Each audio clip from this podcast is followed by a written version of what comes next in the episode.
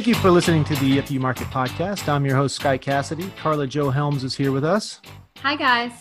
And uh, today we'll be talking about startup marketing with Ryan O'Hara. Uh, Ryan has been an early employee at several startups, helping them with marketing and prospecting tactics, including uh, DIN or DYN. You'll correct me on that, Ryan. Um, it goes by Dyn. Yeah, that's cool. Dyn, cool. yeah. I've used them before. I can't even pronounce it right. No um, one does. Dyn was acquired by Oracle for 600 million plus in 2016. Yowza. Yep.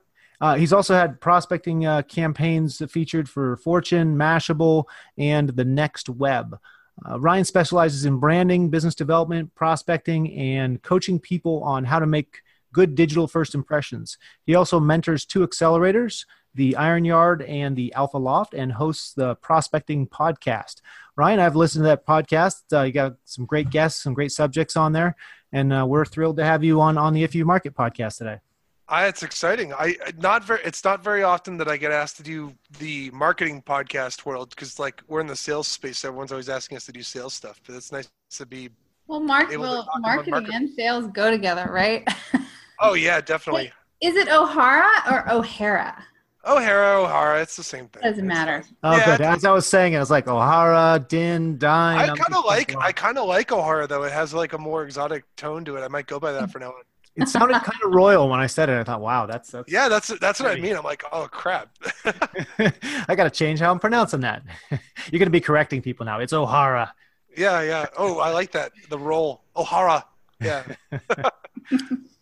All right, so let's jump into uh, a little about about you here, how you got where you're at. I mean, I, I, touched on it in the in the intro there. Some of the places you've been, some of the things you've done. Um, you do a lot in the in the sales space a lot in sales coaching your podcast is kind of around the sales aspect uh, today we want to focus on b2b marketing by the way sales marketing all interconnected if you guys want to hear a good podcast on sales um, i've been listening to ryan's and he's got some great great content on there some great people talking about really good uh, really good stuff tell us what the name of it is again ryan yeah it's the prospecting podcast and i i uh, wanted to kind of make it's actually a cool oh, thing. Would you like to see my my cat? My um, for the podcast listener, cat just jumped on the desk. It was cool, random. Um, so what, what I kind of think it's actually a cool thing of starting this, but one of the things that I like to talk about with a lot of people that are doing startup marketing is like, where do you start? Because you don't have anyone. No one knows who you are. It's sad. It's lonely. You cry in the shower every night, um, or in the morning. morning. Um, at least I do. I mean, I have allergies. That's what that is. Yeah, just no one knows your startup. And I think one of the easiest ways to kind of get people to know your startup is using old media, using people that are already around in the space. And one of the first things we did is we started a podcast at IQ because no one had known who we were. We were just a another weird Chrome extension in the store that no one knew about, and we are like, man, how do we get the word out that we do this stuff? And the cool part is all these people that have uh, audiences and following in the sales space they're always trying to get their name out there. And if you can produce free content to them, why wouldn't they do it? I mean, I'm doing the podcast with you guys. It's free yep. content. I don't yeah. have to do any work. And that's, I mean, that's what the podcast is for. I think we've we've mentioned on here, so for the listeners, uh, you don't feel like you're duped or anything. But we create this podcast for content. We want to be able to reach out to people and yeah. Honestly, you know, send just sending out messages saying buy our stuff and uh, listen to us isn't really what you guys want to hear. So we thought let's invite on some people who know what they're talking about to talk about uh, marketing and uh, create some actual value while creating content. So, yeah, creating some sort of content and the podcast medium is great for that. Is uh, you know, great way to get your um, get your product and get your name out there and get in front of people. You'll be surprised if you're listening to this and you're like, "Oh man, what should I do? I just started my startup. I'm trying to figure out how to get people to notice it." It's so easy to just crank out a podcast. Just make one once a week. You can get someone on that has an audience, and then when you post it online, you tag that person they get they share it their audience sees it and the other cool part is as you get more and more of these they become reshareable that's the yeah. other cool part like it's not everyone thinks podcast episodes are like time based like a webinar and they're not once you do a podcast i like sky, sky you could share this next week and then three weeks from now reshare it and retag me and you know what i'm going to do i'm definitely going to reshare it again and then my audience is getting exposed to your brand and learning about you and becoming aware of what you do. You know, and that repurposing goes a long way when something comes up in the current news and you're like, hey, we did this 14 months ago. We were talking about this. It's still relevant today. You can always repurpose it. That's the great thing about it. Yeah, most of the stuff is very evergreen. We had uh, Martech uh, Scott Brinker on a podcast last uh, last year, and with Martech conference coming up now, we just started promoting that episode again saying, "Oh, hey, by the way, here's a great episode on." Was on that on the B? That, that was on the engagement, right? Didn't they have the? That was the one that they did the analytics on the engagement. Uh, the marketing Martech. one was just all about Martech. Uh, Scott Brinker is kind of a Martech B name. He's the guy. Scott, and, Scott's one of the guys that does. He does that uh, text landscape thing, right? Doesn't he work on that every year? Yeah, and he's got the Martech conference that he oversees every year. Mm. And, you know, he's a great guy, really easygoing. He came on talked to us all about Martech. And I think the title of that one was Why Martech Won't Save You. Because he's saying, hey, he might be the face of Martech, but he's saying, don't just think you're going to sign up for, for a Martech app and it's everything's done. Right. Like, you need human work in there. That's where you're going to fail or succeed. Um, but yeah, you get you know get people to come talk to you about things and uh, like just get started. When I started on this, if you listen back to some of the first episodes, I probably really sucked, and now I only half suck. Like you get better over time. you only half suck today. And if, and if you're in the B two B space, so we're talking about podcasting right now. It kind of just accidentally happened, but if you're in the B two B space, the cool part that you got to remember is it's not really about being a top 10 podcast on iTunes. It's really about getting one of the right listeners to turn in and do this. If I oh, do yeah. a podcast episode and one person hears about it, and then eventually we prospect them and they're like, oh, I listen to your podcast. Or if I reach out to them or ask them to do something, or they see an ad, they're way more likely to convert with us um, if if they have an experience with us or an impression. And that's yeah. And it's very doable now. Speaking of Martech, there's a lot of solutions out there for this kind of stuff. It really only takes your time and energy in actually doing it. You could listen to like you could watch two old episodes of Who's the Boss or, or record a podcast or two. You know, which yeah. which one you want to do with your time. Uh, create it, get it out there. You do a podcast on startup marketing today. Good plug for Who's the Boss. Yeah. yeah, yeah. Who's the, who's the boss is getting some free shout outs here. Uh, oh another, boy, their stock just went up. another another part too that I think people don't talk about is, uh, and I've kind of subscribed to this this past year when I first joined Lead IQ, we did a ton of stuff mainly for lead gen. Like I'd go put together a webinar, I'd hustle, I'd do some field marketing, put on an event, get a bunch of people there. And it'd be great, but you go do a webinar and you get five or six people afterward to actually turn into meetings. And then you turn maybe one or two of those into a closed customer. You just did like three weeks worth of work to get one or two customers. It's okay, but one approach that I think works a lot better is actually we've kind of focused more on awareness this past year and we've had a lot more success with awareness. Really focusing on just getting people to see lead iq everywhere that we go. Same thing we did at Dyn too. Like we tried to make sure that people always saw what we were doing. Uh, and the easiest way to do that is to do it with other people yeah build brand by putting your brand out there and there's yeah, a lot I mean, of ways to do it. The exposure and the consistent exposure that definitely snowballs, gets traction. That's for sure. So Ryan, there's kind of two, uh, as I see it, and that leads me. into the next question. Yeah. You're in, you're yeah. you're much more of an expert in startup marketing. I've worked in some startups, but um, but there, I feel like there's two different types of startup marketing. There's the startup that's bootstrapping and needs to figure out how do they best leverage the you know couple thousand dollars that they're putting aside from their part-time job, and then there's the startup um, that has funding and they need to figure out we have this funding how do we best leverage you know this couple hundred thousand dollars that that we got from an investor to make sure that we you know succeed in a time frame that the investor needs to see versus bootstrap trickling along and seeing if something can catch kind of. Um, can you speak to those two different types am i on uh, on the right path here at all for for how startup marketing works yeah i mean well i think that the funny part for me, I feel like every place I've worked, I've always had no budget. Like I go in and have a very limited budget at first. Um, we didn't spend a marketing dollar here except for salaries probably for the first two years that I was here. Maybe with with exception of three hundred dollars for pizza at an event, or right. you know, buying a beer tab when you take a customer out or something. Like those are pretty much the only things that we did. Everything else was super super bootstrapped. So if you're doing a side hustle and trying to turn that into a startup and make it into a real job, Um, I think that there's a lot of cool stuff that you can do. I'll tell you one thing that um, if I wished I knew this 10 years ago, and I believe in this now full heartedly. If you're in a startup, I think people get too caught up in talking about what their startup is and what the products and features are, as opposed to the real problems that people want solutions for. I agree with you. Yeah, and it, it's it's something that like they just get too preachy about what their product or service does instead of actually talking about like how do I make my brand bigger than my company. I care more like Lead IQ's brand is great. We do one thing today, but if we did 10 things tomorrow, like who would you rather be? Would you rather be Slack or would you rather be Disney? Slack's Right. great. It's a chat app. They're valued really high, but I'm not gonna lie. I, I'd rather be Disney any day of the week because brand.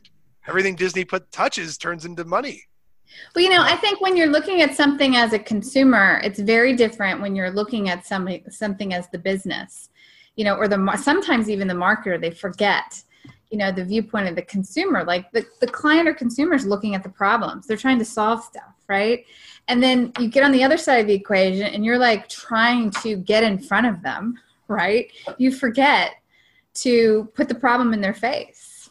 Yeah, people do people put on business goggles and product goggles, and the product people get involved. And uh, realistically, what you need to do is you need to say, "Man, my brand needs to transcend whatever my product is, so that tomorrow, if we have ten products, we still can be a brand that people like."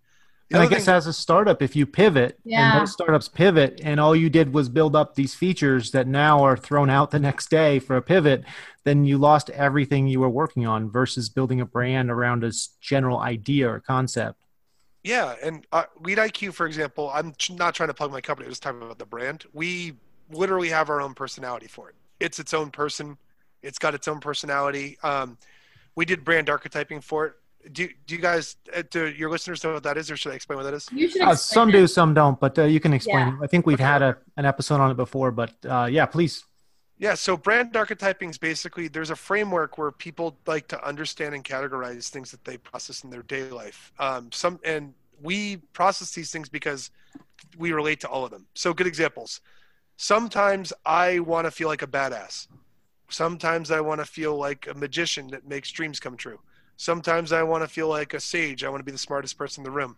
Sometimes I want to be a jester your brand should pick one of these archetypes and commit to it with everything that you do content wise the way you position your product the way you talk about it on the website the way you prospect the way you cold call everything you stem from all this it's a compass that guides you on how to communicate and talk with your brand So And don't have a schizophrenic, multiple personality disorder brand kind of. Yeah i hate when i see companies that are really serious put out a fun video in quotes it's like wearing flair in office space Right. like j- instead just what you should do is just have personality all the time like Yeah. if you're being if Yeah. you're being stiff and serious and the secret is if you're a startup pick a brand archetype no one's doing like i looked at our space for example and we, we're kind of bunched in with these data providers in the sales space um, all these companies are stale and kind of boring with the way that they do marketing if you lined them up in a row and said and gave them all the same logo and changed the, te- the text you wouldn't tell the difference between them but if you actually look at us and our content and stuff we have our own life and personality in the content that we produce and the way that we communicate stuff. And that's because we use brand archetyping. The brand archetype we pick is a jester. So we try to make people laugh. We try to entertain them. We worry about that stuff a lot more than uh, making money off of you. And then when you like us and you feel an attraction to us, you're more likely to dig in deeper and check out the details later on on your own. and then people will remember. I guess it's easier to remember also. So how deep does this brand architecture go? Like, does your brand have a favorite type of pizza? Uh, we haven't gone that detailed, but like, let's just put it this way. Should have just said ham and pineapple. You know what? You know, yeah, yeah, yeah. I, I'm, a, I'm on the I, I'm on the fence about Hawaiian pizza. I like am both. too. but I don't know, but let the let the record show though that um, we put everything through a filter. So if we make a landing page, for example, for a campaign we're doing, I might make a landing page that's exactly what I want to say, and then the next iteration is okay. Let's put it through the jester archetype now. How do Yeah. we make this copy more fun? How do we make character would crack a joke here? Would use this turn of phrase instead? That kind of a thing. Yeah, like we have one of the things that our app does is it helps people with like finding email addresses and stuff. And we literally wrote in one of our like landing pages, we instead of saying find anyone's email, the landing page said, "Are you a wizard?" And then it made a joke about like what you you can't guess emails. You have to figure out a way to do it. And we'll do little Yeah. stuff like that. We'll try and find little bits in the pieces of content. I'm getting I'm actually evolving the concept so much more now where um, we're now literally scripting fiction for some of our talking head videos that we do where we're giving advice on stuff. Like we script things ahead of time and think about like I, I hired there's a guy here on my content team, his name's Rishi, who is a stand-up comic in New York and he's living here for 90 days and I'm teaching him how to video edit, audio edit, write, blog, all that stuff. I'm teaching him everything and then he's gonna basically help me with like fitting into our archetype. And that's, That's sort of cool. yeah, that's the way That's it should be. super Like if Yeah. you're a brand that wants to be a sage brand or an explorer brand, you want to try experiments, go hire someone that has a background in science. If you want to be a brand that is an explorer brand, go hire someone that travels, doesn't likes to travel a lot of places and stuff. Like you can fit things that fit everyone's interest. But here's the cool part: every person on this call right now, we're all these things. There's different times where I'm like, where I want to be like, st- I want to stick it to the man. That's a rebel archetype, and all your customers want to stick it to the man sometimes. Like Harley Davidson, literally Harley Davidson has a whole business model off this. The reason Har- people there's a lifestyle around Harley and there isn't around Honda bikes or BMW bikes is because Harley has a brand. Not a lot of Honda tattoos on people's arms. Yeah, when was the last time you saw a Honda tattoo? And you know what? I dr- I have a Honda moped and I don't have a I love it. I, I have a ruckus. I drive. I drove a motorcycle back in the day. I drove a Honda, and I remember I was out one night and uh, I pulled up at uh, it was probably a bar. I was going somewhere. So let's say I pulled up at this bar and I parked my motorcycle out front. There was a bunch of motorcycles parked, and there was some people standing there, and they looked at me. And they're like, "What are you doing?" The motorcycles parked there were all Harleys, and they're like, "You don't park your Honda here." They wouldn't. They wouldn't let me park my bike there, and I was like, "Okay, I know better. I'm not gonna." Just walk away because I'm to come back to no bike or something. But uh, It's so yeah, funny that startups editorial about their brand.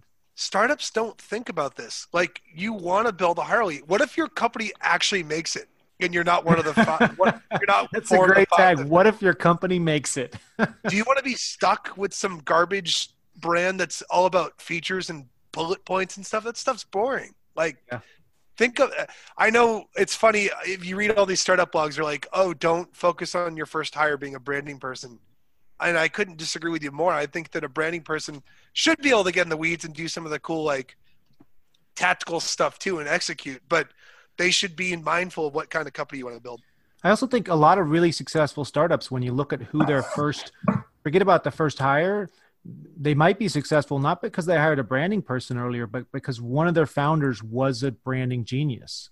Like they Yeah. were really good at branding and they focused on that and they may not have even known it, but they really cared about the brand and put a lot of attention. Or one of the founders had a really strong personality that, uh, you know, he made sure it was emulated because that's successful too. You know, you have thought leaders that, um, you know, have a strong personality. That's one of the reasons why they are thought leaders. Look at look at someone like Richard Branson, for example, right? Richard Branson's constantly known for being a rule breaker and his company and their board meetings they're not allowed to wear ties. Like there's like rules that he sets and he publicly brags about this stuff because that's part of his brand. Uh, I I've been actually talking a lot about this with sales reps saying like, hey, when you're online doing social selling, you should be building your own brand. Um, but like, by the way, that's something else you should do too. Make every one of your employees a face of your company. And if they like on the business side, I, I, I get so annoyed when I go to the companies and I'm like, I'll talk to their marketing teams and say, hey, you really should be putting your your sales reps front and center, making them in your content, have them do stuff, have them run webinars and stuff. You know what they say? Marketers like, oh, I don't trust them, and I'm like, you trust them talking to your customers and closing million dollar deals, but you don't trust them talking to a thousand customers. Don't hire them in the first place. If, if Don't you think that's just the age old problem between marketing and sales? I mean, it's like marketing versus sales, right? And but Yeah. they'll get better over time too. Sure, the first time they're in front of an audience, they might not be, you know, super smooth. But who is? right? Put people out there, let them. Well, I have some that would love it. that. Yeah, Yeah. they they I want. should do that. it's honestly a great it's a great thing because it shows that you want to invest in your talent and it also gets it so that they you can cherry pick some stuff too but like we have everybody here produce content it's literally i have uh time blocked off on our calendar where we try and film we'll go film a bunch of stuff with them for like 30 minutes one one for a week and then we'll have content for the next five months with them in it and we'll put out little bits of videos they post it natively and ask people to contact them They post a video. It has our logo and we have our little marketing polish on it. They come to our site. We cookie them. We retarget them. We bug them. We bug them. And the other cool part is all these people that these reps are prospecting, we upload into custom audience sets and then run targeted ads with their content in it. So when Jeremy on our team is writing an email to John Smith at Acme, John Smith at Acme is seeing Jeremy's face on his LinkedIn and on his Facebook and on his Twitter, uh, on paid social, and that's that's the cycle of how you get true alignment. Is you use that talent to try and tap that in. Uh, that's really, and I think, really smart. Yeah, it's, it's really smart. You mentioned something earlier that I wanted to jump back to really quick.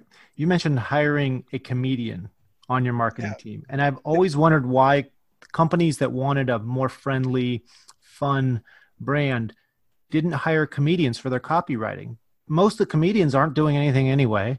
Um, they'd love to have a couple extra bucks here and there. They're probably inexpensive.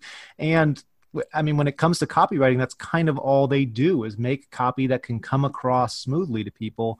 And I mean, crack a joke in there, great. Hiring a comedian as a copywriter, I, I love that idea. How about a rebel comedian? I like yeah. that. You have someone. There's all brands of comedians. There's all kinds. Awesome! Such a great idea. A possible at, comedian. Look at the face. Like I, I was watching. I, I love watching Conan O'Brien. Like I watch a lot of his stuff to get ideas for marketing here. Like what? There's um, uh, uh Allen Gannett from. uh, well, I don't know what the company he's working for now, but he wrote a book, and it's basically about like how these people become good content creators. And one of the things that he says is he went and found all these people that make great content.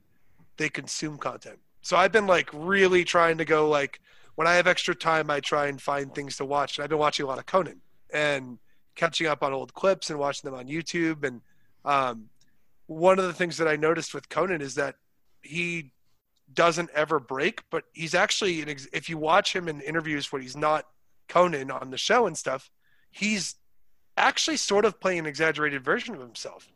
So we like, we're actually doing that here now. Like I'm trying to get away from just making content and kind of make more infotainment. Like, did did you either you guys did you guys watch The Office when it was on NBC? Of course. I've been yeah. watching it lately, just at random. it'll it started popping up in like a YouTube feed of mine, and I love it. I never yeah. watched it that, that, that much. I think I've on. watched it twice all the way through. Oh my God, it's so, good. So marketers that are listening right now, how much would you have paid if they weren't selling Dunder Mifflin, but they were selling your product or service or your startup? Oh, yeah, I would have right. killed. I would have paid yeah. millions of dollars. I probably would have if I had the money. I would have covered the production cost and the and all the, the entire budget and just released the same thing that they did every week. Some of the stuff's controversial.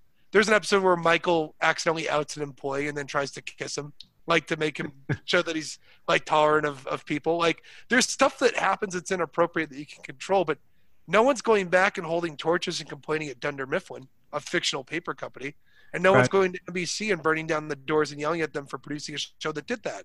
That's like that's where I think the future of marketing is heading too. Is like, can I find a way to entertain my customer? Remember, these people that you're going after, they're going to sign contracts and do stuff with you. Um, their their lives are busy. You're interrupting them. Give them an escape like that's that's part of this it's that I think true. It's really like the new infotainment, isn't it? Marketing is going back to where it started. We're we're making Lone Ranger episodes to sell our soap again. yeah, yeah. I mean, they used to don't do just they used to do a pitch line at them. Yeah, fully integrated fiction put in, and that's actually what we're doing this year too. So like we're trying to every week. It's we're no longer writing videos and making videos where I'm just talking and saying something. A lot of the time, it's a bit we're writing a bit and then we're feeding a lesson into it. That's awesome. That's very cool. So that sounds like it's advanced for a lot of startup marketing. So to get back to the startup marketing, let's do some nuts and bolts for startup people. Yeah, how did you get there? Where'd you got a startup and they're not a marketing person. Where where should they start? What what things should they have in place? Where should they put their efforts? Yeah, so I think the easiest thing to do is audio and video. Just grab a Zoom like we're doing right now. Um, grab the or grab whatever use Skype, use whatever software you want. Go reach out to prospects and ask them to do something with you. People will surprisingly say yes. When they say yes, make something really easy to do. Block off 15 minutes and do a rapid fire question thing. Put on the site, post it on social, tag that person. When that person shares that thing, when people comment and like on it, go after those people as prospects. and if when they if they if they aren't interested, ask them to be on your podcast. Ask them to do the thing that you want to do. And well, this is what I did at Lead IQ for literally two years before people started noticing us. And I, I did it without spending much money. We were getting the product ready and trying to make it better and better and figure out some things. And before long, we put ourselves in a position where, like, I, I joked about this the other day, but our biggest competitor, DiscoverOrg, bought a company called ZoomInfo. Um, that was big, yeah. Yeah. yeah, it's huge. Zoom and DiscoverOrg were one and two in our market. We joke that we're now in second place because they're one company. And Oh, yeah. we actually we made a video about it as a joke, like where everyone's dancing and celebrating it as a joke. But like, that, I, we got like a ton of meetings from that. I posted that, and a bunch of direct messages were like, "Oh, we didn't know you competed with them. Let's talk." And that like, that's where it sort of starts to happen a little bit. If you're a startup marketer, or sorry, if you're a startup founder and you're trying to kick off your startup, what I recommend is get your prospects involved in the stuff that you do. Don't do it by yourself because no one's going to see it.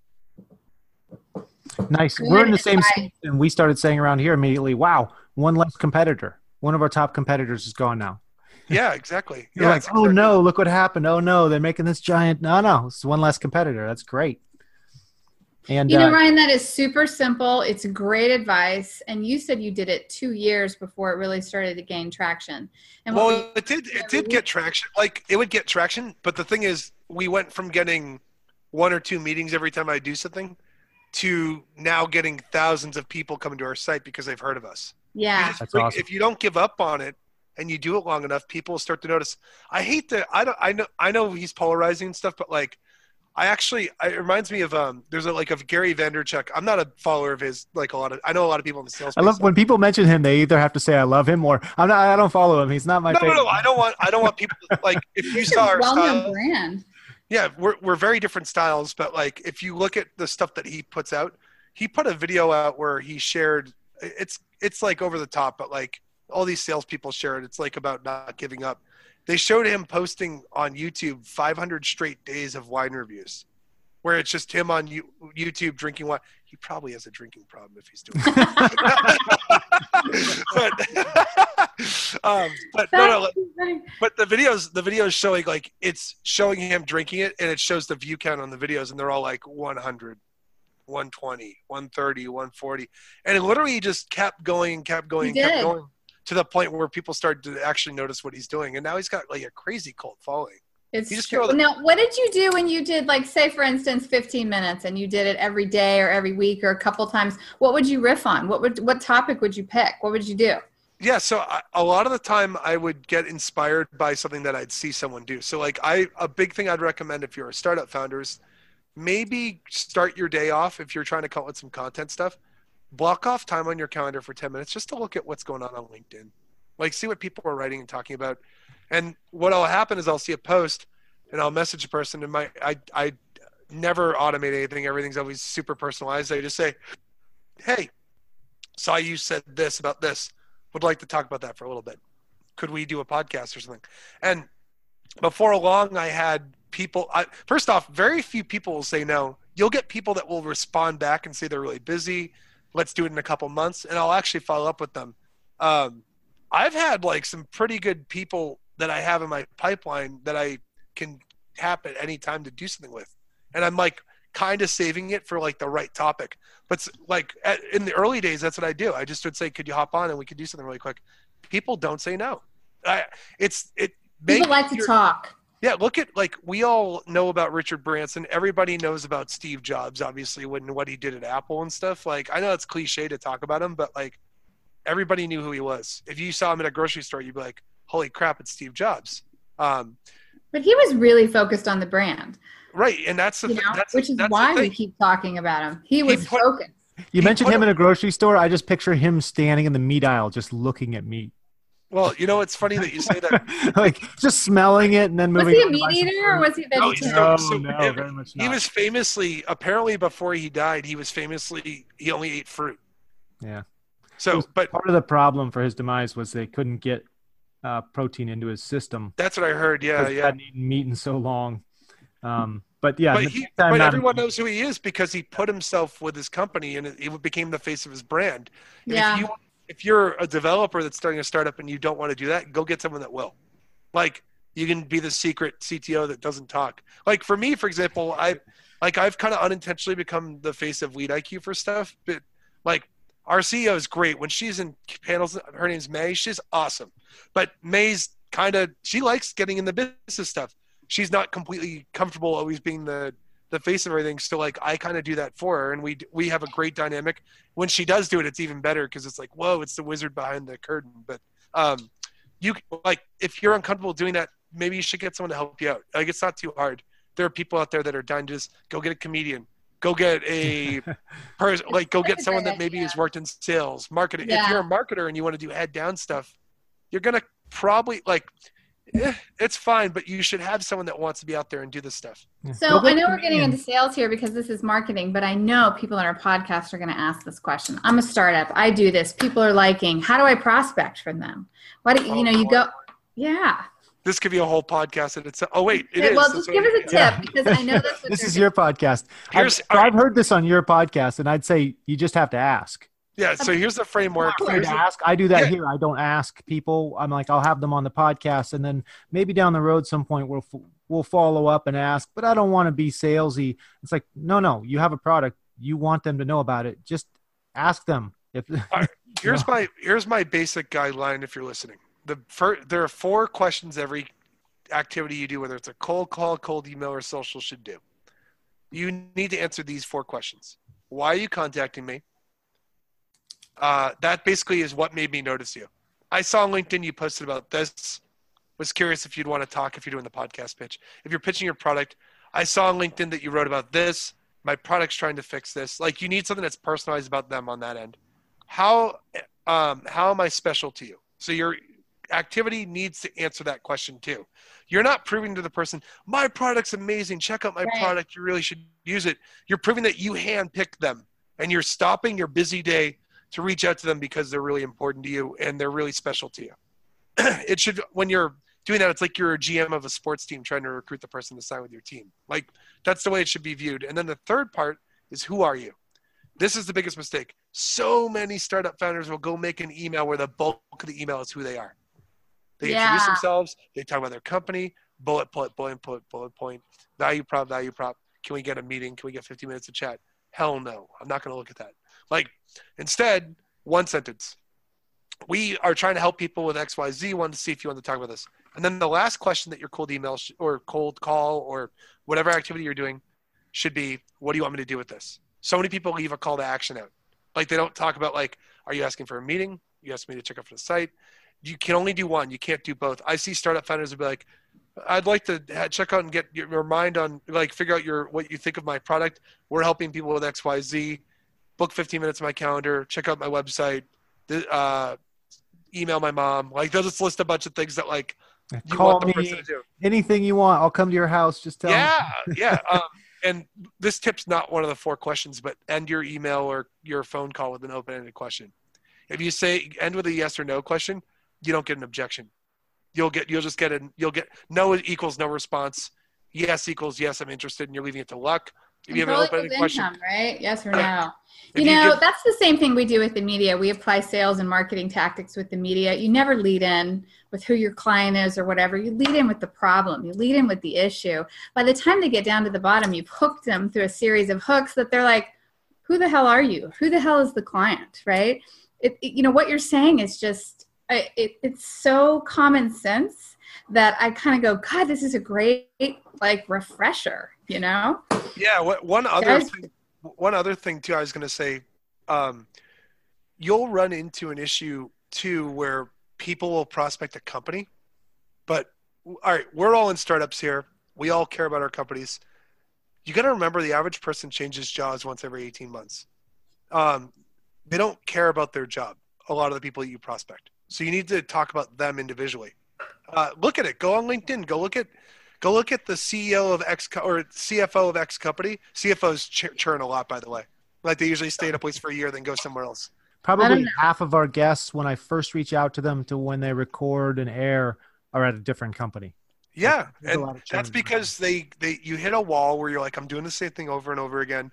The it- the whole job industry has changed. Like people change jobs a lot more frequently, and what that means is that you need to when you prospect someone, need to appeal to them as a human, not their company. They are not their company. The days of having someone and their identity being made by that their company is kind of non-existent anymore, except for the early st- like I've been at Lead IQ since like very very early. So like for me, it's a big part of me. But when you're someone that f- moves around jobs a lot, that's like you got to appeal to them individually. Yeah, you mentioned sports, or you mentioned like a, a general manager. It is a lot like sports. People used to they join a team and they'd be on that team for life. Every once in a while, somebody yeah. get traded. It's a big deal. Now everybody's a free agent every other year. Most people are moving. Yeah, it's even affected that industry. Like, like, look at look at the NBA for example. Like all these people will go, all these players will get max contracts, but they get one year opt outs all the time. Yeah, everybody's constantly looking to move in sports, on the on the job, everywhere. Yeah. Um, all right, we touched on quite a bit here. I want to take a quick break. After the break, we'll get back to kind of more more startup marketing, maybe go into some specific channels and and whatnot. So just uh, think about that for a minute, Ryan, and we'll be back in just a minute. Hi, it's Bill Cates. I'm president of Referral Coach International, and the shortest line to relevance to getting someone's attention is a recommendation from someone else they already trust. We help you multiply your best clients and reach those hard to reach clients. So reach out to us at referralcoach.com forward slash resources. Referralcoach.com forward slash resources. Let's start a conversation, see if I can help. Hey, this is Sky Cassidy. Welcome back to the If You Market podcast. I've got uh, Karla Jo Helms, our co host, here with us, and Ryan O'Hara. We decided we're going to pronounce it um, of uh, IQ. Hora. It sounds Scottish when you do that. Right? O'Hara. Get some macaroons. You're the VP of marketing over there at Lead IQ, but you talk a lot about sales. Did I get something wrong here? No, it's just, you know what it is? I started in sales. I wanted to work in marketing. I graduated from school in 2008 when the recession hit, and all the entry level marketing jobs were getting scooped up by people that were more senior that had to come back down to like take a job and get through stuff. So I got my start at Dyn as the first business development rep that they ever hired, and my job was to prospect. I did outbound mm-hmm. straight up. First couple of months that I worked there, I sent crap. I was really bad at prospecting. I did this thing where like I was that shy college kid that like would look at what the other reps were sending and be like, I better duplicate that and do that. And then about a month into the job, the chief revenue officer at Dyn, now he's like a GM at Oracle, but Kyle Yorkie sat me down and said, Hey, I hired you to be Ryan. I didn't hire you to be Josh or Brian. No disrespect to those guys. Those guys are cool too, but they're better closers anyway. But um, he basically said that, and I, it opened up my world. I just kind of treated my BDR job like a marketing job, except I was doing marketing for one account at a time you took on your personality instead of trying to just co-opt everybody else like you're talking yeah and I, we had i learned so much doing it and the cool part is i did that stuff and it worked so well that they actually ended up moving me over to marketing but since well, you wanted to be anyway yeah yeah and the other cool part they actually had me train the sales team so like i would do about i got a session that i do on prospecting with them i got four hours for every new hire and then come in we do them in waves once a month and I'd show them how to write emails. I'd show them how the tech works, all that stuff. And uh, it was, I just learned a ton from it. But it ended up getting me ingrained all this useless crap about sales. And when I moved back into marketing, and then eventually I went to another startup where I was a CMO at, and I did, then worked in another company where I was a CMO. Like I basically got stuck in these positions where I had all this useless crap about prospecting, but nowhere to tell anyone about it. So I just started doing side blogs about it, and then it eventually led to the CTO Elite IQ, Angela Huang, uh, messaged me after I wrote a blog post on how to find people's email addresses. And it led to us talking. And then when they were actually hiring for a position, I saw an AngelList. I was like, I know that guy. And I applied and talked to him. And the rest kind of happened from there. That's awesome. I always, and I find different companies are structured different, and that's fine. But in our company, I always say that marketing works for sales. So, so it makes sense. Some companies have the exact opposite philosophy you know that marketing does not work for sales um, and some you know they're side by side and they collaborate but i in our company anyway i find it much more successful when marketing takes the attitude that they work for sales and their job you know if sales guy needs a cup of coffee to close a deal a marketing guy should run and get it for him maybe not to that extreme that's really the sales manager's job to get coffee but uh, no, but it does its point. I mean, you really got your hands wet, like working from the back end. I mean, marketing's job is to facilitate to help sales close and you started from the very end and worked your way back right yeah i think well i think the part that i really learned was like i realized oh there's a couple things i wanted to talk about with this. Um, all right what do you, you probably developed your own philosophy based off of this. Yeah i know it's I, it's like a uh, i guess i'll go into it a little bit. I have two things i want to talk about from a philosophical standpoint. The first is let me ask you guys do either you ever make landing pages or make websites or write copy and stuff? Sure. Yeah, I do some of that here. So as a startup founder if you go and do that stuff you have to like write things and figure that out. Um, what takes more time? Going to a designer and saying hey i'm going to market the site this way. I want to put this messaging here. I'm going to spend a couple thousand dollars on google ads to get people to come to the site. Let's watch and see if people convert and i'll know if this is good messaging or not. That's like the typical route a startup founder does. The way i look at it is I look at it as like, oh wow, I can actually like use prospecting to test messaging first before I go put it on a website, and that's a really easy way to go figure this stuff out. Um, so when I was at Lead IQ, for example, the first six or seven months, I would I thought that people were going to buy Lead IQ because we'd help you get the, the contact information that you want. right I couldn't have been more wrong. I like contact information is a commodity. Like people either have good data or bad data. If not, they buy data from people. Like that's basically the framework of this. What I learned was the reason people were getting lead IQ was for the workflow of being able to get that information into the different tools that they use. I would have never learned it if I didn't prospect. So Right. philosophically, you're saying marketing should go sit down with sales and find out what the front lines are really experiencing, Yeah. and then when you're- compare it. you can get more feedback from doing five or six cold calls or writing 100 emails and getting you know 20 or 30 responses if you follow the thing we said earlier in the podcast on how to write a cold email um, but if you if you write and are very careful and go through you can you'll get every objection so you know what bullets you have to beat when you put your stuff on your webpage you know what value prop is working the best because you'll see which Yeah. response rate and you'll also learn what uh, you'll learn what other things you need to address on your web copy. Uh, and it's way easier to write a cold email than it is to go design a web page.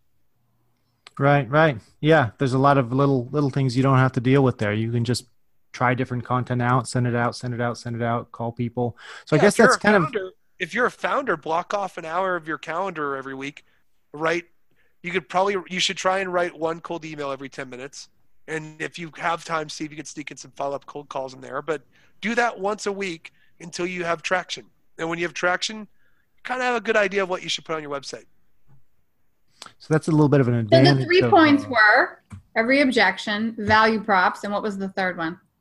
the third point is it's kind of honestly it's not professional but like various crap that comes up like you'll just learn stuff no you'll just learn stuff like oh, i never thought of using my product that way I, Right. didn't realize, I didn't realize that people were going to use lead iq because they were tired of doing copying and pasting i thought people were going to get lead iq to get information and then Yeah. copying and pasting is what they really hate not to plug my product swear to god i'm not trying to do that That's per- perfectly fine. It's relevant here. Um, that's uh, So yeah, that was that's philosophic point number one. So my second philosophy, and this good, I love these. You guys are queuing these up amazingly. This is like professional. Um, We're My so sec- proud. I know, I'm, like, I'm like, you can't see because it's podcast world, but we're all blushing. Um, okay. The other thing that I've learned that I've learned from doing other startups and what worked at Dyn and what didn't is startups are really about little wins every day. Everyone in the, if you're in the West Coast especially, there's this toxic Silicon Valley mentality that like, I'm going to try something and it's going to scale and I'm going to get millions of customers and I'm going to be shredding guitar and, and sitting on my VC funding and all that. Like, Not the reality, right? it's not really how it is. If you want your startup to be good and you want to do well, you need, need, need little wins every day. There's 220 business days in the in the uh, work year. You probably work if you're a startup. You're probably working 50 or 60 hours a week on it. All you need is one little win every day. It's like chipping away in a forest with a hatchet. If you, you know, do that's that, really, really profound. I mean, it's, it's stupid, but it it's so is. smart. it's right? stupid smart. Yeah. Yeah. Say if you want to be a sexy startup and have that that do that fun stuff, do that on those other days that aren't work days. On I, the- I, I Maybe. live I live in New Hampshire and I work for a Silicon Valley company and working with the founders here, they've embraced this, and it's been so much better for us. We've seen competitors blow all their funding and go under. We've seen companies try and do home run growth hacky things and get shut down or sued. We've seen companies that burn their funding and overhire, and then they're like, "Oh, I don't get why we're out of money."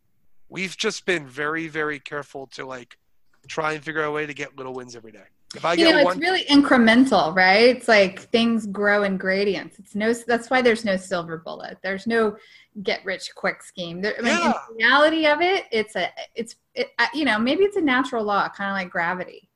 try Yeah. and have try and have one if you're a startup founder try and have one win a day and when you hire a new employee say your goal is to have one win a day and if you have if if you feel good about those wins your 220 wins will turn into 440 wins and your 440 wins will turn into 880 wins You've then been times thinking tables- about this. No no no no i was panicking that i did the math wrong but um the like think of it you could do the perspective. 80-20 rule on that, right? You could yeah each person yeah i just kept going up by two but or whatever but um whatever. or squaring it, squaring it. Each person, each person out there though that is going out and doing this stuff, you want to hire people that think like this. And I think the startups that I always talk to that do well are the ones that do this.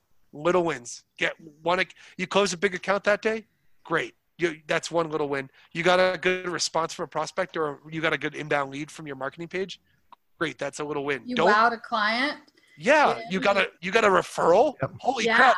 someone didn't just use your product they used your product and liked it so much that they're telling other people about it that's a little win Yeah, the right person accepted your connection on LinkedIn, whatever it is, just getting getting something done every day and it builds up instead of the trying to hit that home run. yeah you don't need the scaling part and in my opinion i don't think the whole scaling part you don't really need it until you get to an a round And having your company be scalable is different than thinking it's going to immediately scale. Because, like Right. you said, people try to scale and they're like, great, here's how we're going to scale. Now let's go hire 50 people. And then a month later, they're like, oh, yeah, I mean, we made ourselves scalable and we hired all the people to scale, but we didn't really have this thing figured out called selling it and marketing it. We figured that would that happen because we had this cool idea and it was just supposed to happen. And you're like, no, no, do this yeah I, it's it's the stupidest thing but uh, like listen i'm serious if you're going to listen to anything from this podcast with me on it that's the biggest thing i've learned that i i now have like super awareness of the start like i feel like i can go to my next startup and do the same thing. And my next startup after that like i'm just going to focus on little wins. And i did that here and it's it's like the stupidest little thing that's changed. Like guys it sounds dumb.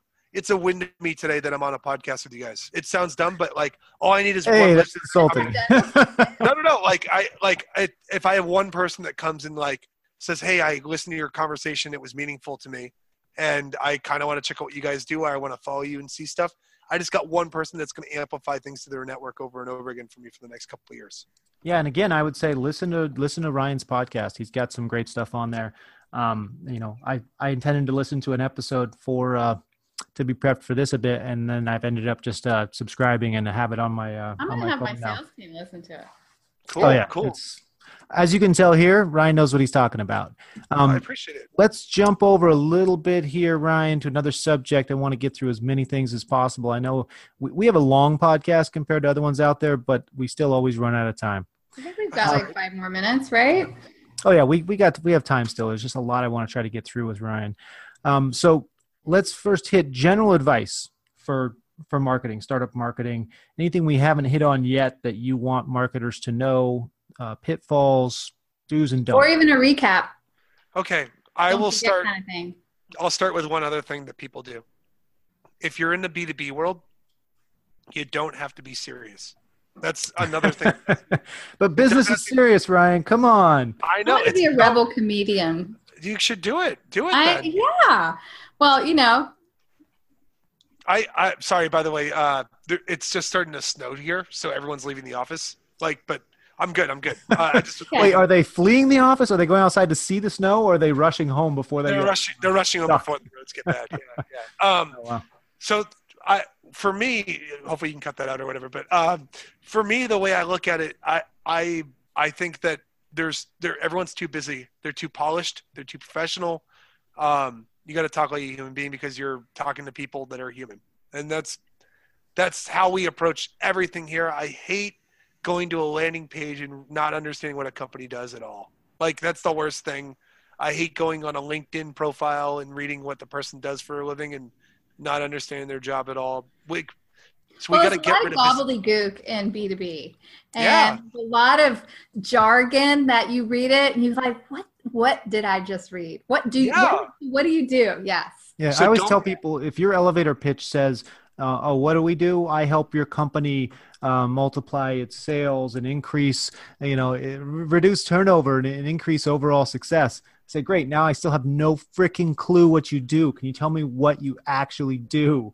I Yeah. don't need your vague. I make you feel good about yourself uh, description of your company. Okay, so B2B, don't be serious. Don't be serious. If you want, if there, there's a giant opportunity out there right now to stand out, if you're not serious, and the companies that, the companies that don't care about formalities and do that are doing well that you see crushing it right now, like look at Drift for example. Like everyone's, a lot of people are buying and using Drift.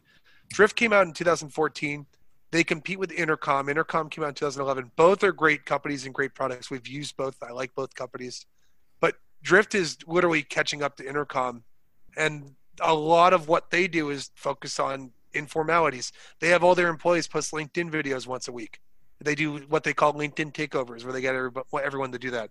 They make landing pages with fun copy and stuff. They're not too like buzzwordy with stuff. It's and but I'm not accusing Intercom of that, by the way. I'm just saying there are lots of other chat apps that have tried to dethrone Intercom and haven't been able to do it because they're too formal.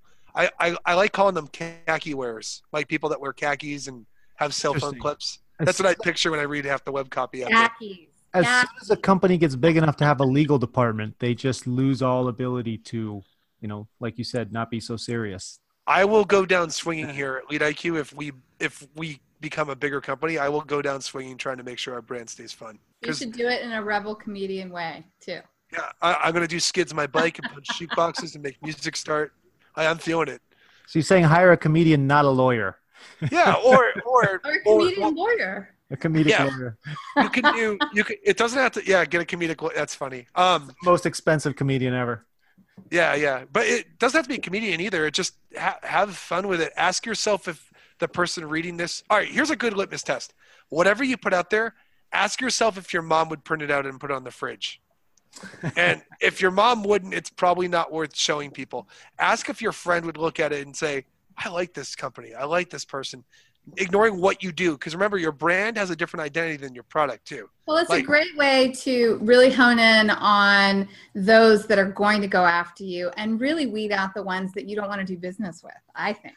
Yeah, you say Yes. you're you're so you were saying you're just leading to it, and it pops in my head back to something you said earlier. Your brand can be different from your product. So your product can be serious. Richard Branson is the cool billionaire kind of, but you know, he makes planes and they aren't silly. They have to stay in the air. You know, they they can't be they can't have silly uh, space hate- uh, technology. I hate, to, I hate to reference this because I think I think a lot of their ads are annoying because you see them so much. But look at Geico. Are car accidents funny? yeah. Have either of you ever been in a car accident? It's terrifying. We brought this I- up the other week. The insurance watched it. company. Yeah, we do. I have to say, Geico though, bringing their the best of the best Yeah, Geico yeah, back. that's brilliant. That's brilliant. It's so brilliant, but, But- it's true. But when, Insurance companies in general have the best ads right now. They're all comedic. They're so commoditized, though. They have. I will, Yep. the, I will, guys. I'll tell you a problem with it. If you're using the brand archetype formation, though, it's hard to differentiate between them because they're I all- agree. We were just saying that. But but but if you look, the first uh, apparently I, I did research on this when I was learning about brand archetypes originally. Aflac was actually one of the first companies to do the comedic thing. They had the duck talking and saying Aflac over and over again. They Mhm. did that in the 70s. Geico had a huge government contract. Yeah, they did. the Department. Literally, Geico stands for Government Employment Insurance Corporation. Exactly. Yes. So they literally were selling to the government, and they lost that contract when because like a lot of people got laid off when the Cold War stuff ended, and they were like, we need a new national campaign to expand. They somehow came up with this idea. They're like, hey, Aflac's doing funny stuff. Why don't we start doing funny stuff? And then that works. So all these other companies are like, let's get let's get Stephanie Courtney, who's the face of Progressive. She plays Flo. She was a comedian in, at the Upright Citizens Brigade in New York for ten years. Let's get her to be the face of our company. Let's get uh, Dean Winters to be Mayhem, and I can't remember the name, the insurance company that they. Yeah. Well, see, I can't either. Progressive, maybe something like that. Yeah, Yeah, they, they all do great job now. I mean, they all have good comedic stuff. Serious, funny, Farm. Attention to them. funny ads. Doesn't. Yeah, funny State brand. Farm is serious.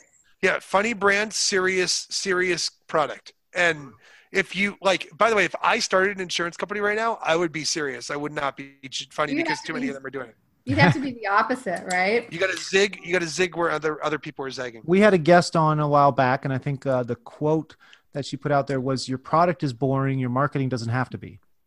Like, Right. Oh yeah, that's your opportunity to do something not boring. Sure, your product and the example you mentioned, The Office. I think I brought this up on the podcast before. Uh, I use them as an example all the time. I ask people, The Office is a show about selling, right? That's what they do. They sell in there. What do they sell? And everybody, even people I ask that are big fans, are like, I don't. What do they sell? I don't know. They're never actually selling. And I say, I know because I pay attention to sales movies and sales shows. Paper. They sell. They chose the most boring product possible because it had Right. nothing to do. The show is super entertaining, has nothing to do with the product, and yet it can be super entertaining. Oh, sorry. I was gonna say, look at what they do at, on Thirty Rock too. Like when Thirty Rock was on the air, they literally remove the fourth wall and make fun of the network that they're on. yeah. Like, it, but Yeah. like, it, I pay attention to that stuff. That's the stuff I like. Is like the little business jokes about like they make a joke that a wig company owns NBC. Sheinhardt wigs. Like, it's just really brilliant and different. So like Yeah. that's the idea is like can you find a way to make it so that when you're going out there and going to the market your brand has a personality um one last thing i'll give you an example to sell you on this idea of personality do you guys have you guys seen all the star wars movies most of the startup founders probably have seen at least the original trilogy you can't Yeah, be a startup founder if you're not a follower of Star Wars. Better than the later ones, I will say. yeah so like no one likes the prequels you want to know why no one likes the prequels because They're if you watch well it's not just that there's more Right. there's, there's more.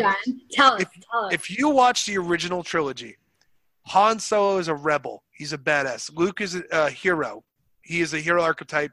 He is all about trying to represent, like, you know, being heroic and doing the right thing. Leia is the comic relief. She's the jester. She makes you laugh. She has wisecracks, all that stuff. Uh, the sage is Obi Wan Kenobi. When they went and made the prequels, I can't tell you what Qui-Gon Jinn's supposed to be. Liam Neeson's character. He's boring. There's no adjectives to write down for him. He, No. Literally, you could you could replace him with a piece of sandpaper, and I'd be like, oh, that that's a Jedi, I they guess. took the R two D two, and then they made the little characters that were just a bit over the top, a little bit sappy. Yeah. It- So did they run all the characters through legal? Is that what happened again? Legal got in the way. no, It's- no, it's- they just followed a formula, and the formula they forgot is that Star Wars was disruptive. But Star what Ryan's saying is the formula should be to have your characters have character. Yeah, it, it should be. personalities. Have them have one personality. Star Yeah. Wars. Star Wars was character driven. It wasn't. And I'm not even. A, by the way, I'm not a Star Wars fan like crazy. Like I'm just a cat. Like I like it like Back to the Future. Like it's a blockbuster to me. Yeah, you're not um, even wearing a Star Wars shirt. I noticed that's pretty. I, I'm letting everyone down, I guess. But you, move. you get what I'm saying? Like, if you're gonna go into the market and talk about stuff, think of what adjectives you want your customers to have, and then make your company those adjectives with your brand. Right, and it, it doesn't matter what your product is. Your your marketing can be fun. Yeah. All right. Um, so I want to fit one last thing in here if we can. It seems like the type of thing that you you have. Well, I'm gonna try to squeeze two things in. So first, your favorite marketing channels for startup marketing specifically, and then also any specific success rituals for marketing for for your day, just for success in general, checklists, anything like that that you've found tweaks you've found to help you be successful. Okay, so my obviously I'm a big fan of using social, and I've really fallen in love with LinkedIn. I think it's it's my favorite place to post stuff. I've for years have made videos on YouTube that no one looks at. I've made videos on Facebook and Twitter that no one looks at. I use those platforms for remarketing, like retargeting someone that's visited my site. Mm-hmm. I, every, my best successes always happen on LinkedIn, and uh, I highly recommend if you're not doing LinkedIn video, you should be doing a LinkedIn video once a week. If you do something on LinkedIn with your connections and then you don't post for six days, your connections will stop seeing your post unless another mutual connection of theirs is tagged on it. So you basically have a week. Every week you need to post something on LinkedIn. I, I literally had a video I made. Uh, we did a prospecting campaign here two weeks ago where we made an infomercial about Drift. I brought up Drift earlier, but um, I literally made an infomercial with, about Drift with the goal of them turning into a meeting for us for a prospecting meeting. And we did get the meeting with them. But but we posted publicly on social. I didn't email, I didn't call. We would have just posted a video and tagged the prospect that we wanted to see. We want to And lead all- with this company. That's hilarious. I've joked before about if you have a really big account that you want to land, you should get a billboard in front of their office. yeah, saying, yeah, I've talked Somebody about that. tell before. John I'm trying to get him on the phone. Yeah, I've talked about that too. Actually, that's That's crazy. actually But- a really good tip. so, and you'll get him on the phone if you put a billboard. And how much is that lead worth for you? what do you guys think all the drift people did on LinkedIn after we posted that video. I really loved it. Oh yeah, shared it. They all commented. Comment Yeah. if here's the way LinkedIn works. If I comment on a video, all my followers will see, or all my connections will see that I like that video, and it'll come up in their feed. They basically set it up to create viral loops that are really tight. So any like shares aren't worth as much as likes and comments on LinkedIn. So if I post something on LinkedIn, and you Sky come in and comment on it, or like let's say Carly, you come in and you do that, if your connections will see it, and you'll come and engage with it, and I'll be in your feed constantly now as long as I post every six days because you've engaged with me. LinkedIn's so terrified of people, of it turning into like Twitter or Facebook or any of that stuff. So like, because of that, they're like they're trying to really emphasize engagement with comments and likes and stuff instead of just sharing links. So don't share links. Use LinkedIn to No, it's true. They like their comment to stay on. I mean, they like their content to stay on their platform. It's very yeah very- so so don't go sharing links share commentary when you get likes and engagements prospect those people afterward or have your sales rep that you hire do that or something like use that to kind of build a cycle of people and that's how we work here basically we'll go put something out there and then our guys here will go run in and, and ask people they'll reach out to them and say hey i saw you like Brian's video have you ever thought about using xyz or we're talking about that stuff and it's great so i've i've fallen in love with linkedin on that end uh, what was the second question Let me see. Any uh, success rituals? Well, we know about the win, a win every day. Okay, right? so the win every day is huge. Uh, I will try and label and have a win every day. Another thing that I recommend is there are a lot of little tools that you can use to make your day more efficient. Think about ways you can. I'll give you an example. In my day, I use CloudApp for screenshots. I just literally will take screenshots and share them with people. It makes my day way faster. Um, whenever I want to share a screenshot with someone, I know that sounds stupid. It's free. You literally can download it and use it, and you can write a you could screenshot something then make an annotation that saves me way more time than copying and pasting it into a, a, pa- program like paint or photoshop and having to write stuff There's a tool Uh, I use called Snipping Tool. It's built into Windows. Snippet. yeah yeah, Yep. And that you can do selective um, parts of the screen. You can and then you can draw on it. yeah i love the windows windows snippet tool is great too. Another one you can use is um, i use TextExpander. I don't copy and paste anything. So i have keyboard commands for everything that when i'm like hey here's my calendar sky i literally type in semicolon calendar and it just injects the calendar link for you. That's Um, crazy. I have all our web colors saved, so I literally type in colon green on my keyboard, and the second I type in colon green, it'll give me the web code number for my green, and it's easy for me to make images and stuff. Find little tools that you can use to make your day more efficient with the things that you're doing 100 times a day, the Groundhog Day type things, and your mm-hmm. life will get a lot easier. You'll find it that like you're you, you'll be able to trim out more activities in a day doing this. If you do more activities in a day, you're more likely to get more wins. Awesome. Yeah, get two wins by saving some time. Okay, I, I have one last thing. So we did. Okay, Oh. you got yours in. I have one last thing. So Okay. Brian, I want you to tell us a could be funny, could be not, but tell us a story that probably most startups would have reality with of something that you messed up on that Oh, this is good. I have a really, from I have a really good one. Okay, so uh, a couple years ago, before LeadIQ, I got a job at a VC firm called Flagship Ventures, and they had me help them with a startup that they had acquired called WhoQuest, and it was basically a they're trying to build something that was like LinkedIn endorsements. I was helping them with building a viral loop system, basically where if you go on their site, you can endorse people, and if they got endorsed, we would match them up to an API, and then email that person and let them know that they got endorsed on the site. And if they want to remove it, they can remove it. If they want to join, they can join. To see the endorsement they got endorsed on, they had to join to see it. A little viral loop we did to get a lot of users. Worked really cool. I built a page that explained everything to them. When the page came through and it, it got sent, I had on the page in big letters, we will spam you when they signed up. And I meant to put, we won't spam you. so just And a tiny typo. I, I put it auto, I fat fingered it and wrote, I wrote to we were using a designer guy at the time, and I wrote, "We will spam you," and the guy clearly like English was a second language or something because he didn't know what it meant. Put it on the landing page, and I it went out to like no. We had like eighty-five thousand people that visited the page and saw. No, Yeah. no. Yeah, I. Don't But how many of them said you'll spam me? Okay, and went ahead and signed up anyway. Yeah, we actually still converted. I'm not kidding. People it Yeah. converted. But the way I found out was like, Well, at People least come- they, you know what? Full disclosure. At least they know. Okay, they're gonna spam. you know what was cool? I emailed the hell out of those people. No, I'm just kidding. Um, no, they I, said I, do it. I, I just wanted to make it clear that like we weren't going to go and like email. Anyway, it's just really silly. That's a classic startup fail. I, I tell my friends that here all the time. They laugh It's about it. It's really funny. Yeah, one of the things we say here is we try to just stay away from that word altogether. Even if you say "Hey, we're not going to spam you, we swear we're not going to spam you. Don't worry, we won't spam you. All people hear is spam, spam, spam, spam, spam, spam, spam. You know what I noticed too? If um if you have a landing page and you say that, it makes people think about it. So don't even put it on there. Yeah. Yep. True. Don't don't mention it. Don't mention any. Yeah, don't think of pink elephants and then you think of a pink elephant. If you mentioned we will spam you. Oh crap! If I sign up, I'm gonna get an email spam. I don't know. Oh, Ryan, Ryan, this this is uh, this has been fun. great. Yeah, yeah, it's been fantastic. Um, I want to mention uh, again your site and, uh, and and and your podcast, the Prospecting Podcast. Everybody, check that out. Subscribe.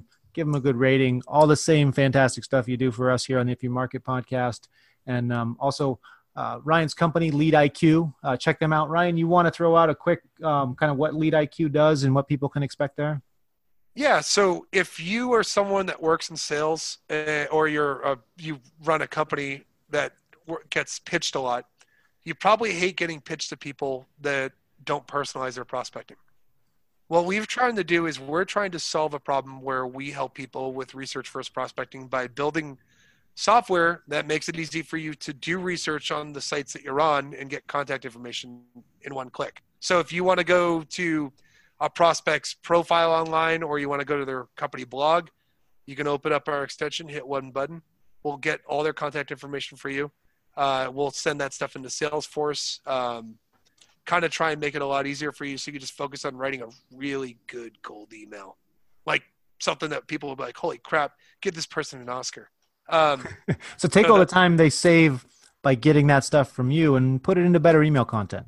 that's our goal. That's honestly why we're here. there's a trial that they can try out for and and uh, Yeah, yeah. You can go to the site and get a 100 free leads, or you can email me, ryan at leadiq.com, and I'll give you the old uh, the old one two God mode account, and you can get a little bit more. That's my little exclusive for your listeners for being cool. The BA, BA, up, right, left, right. Yeah, yeah it is. It's Konami been too Co. Up there, up down, left, right. Unlimited lives at Contra. That's great. And then I'm sure anybody can um, find Ryan very easily on uh, on LinkedIn. Sounds like you're very active there.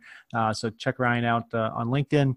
And uh, I want to thank everybody for listening on behalf of the If You Market podcast and myself and Karla Jo Helms and Yes. Ryan O'Hara of LeadIQ. Remember, if you market the shit out of it, they will come. Believe. All right, see you guys. Thanks, Ryan. Thanks.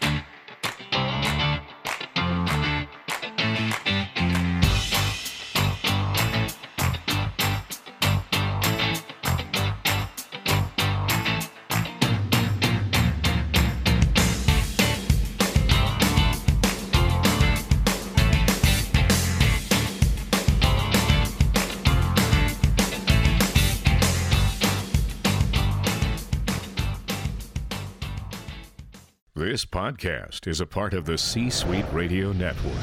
For more top business podcasts, visit c-suiteradio.com.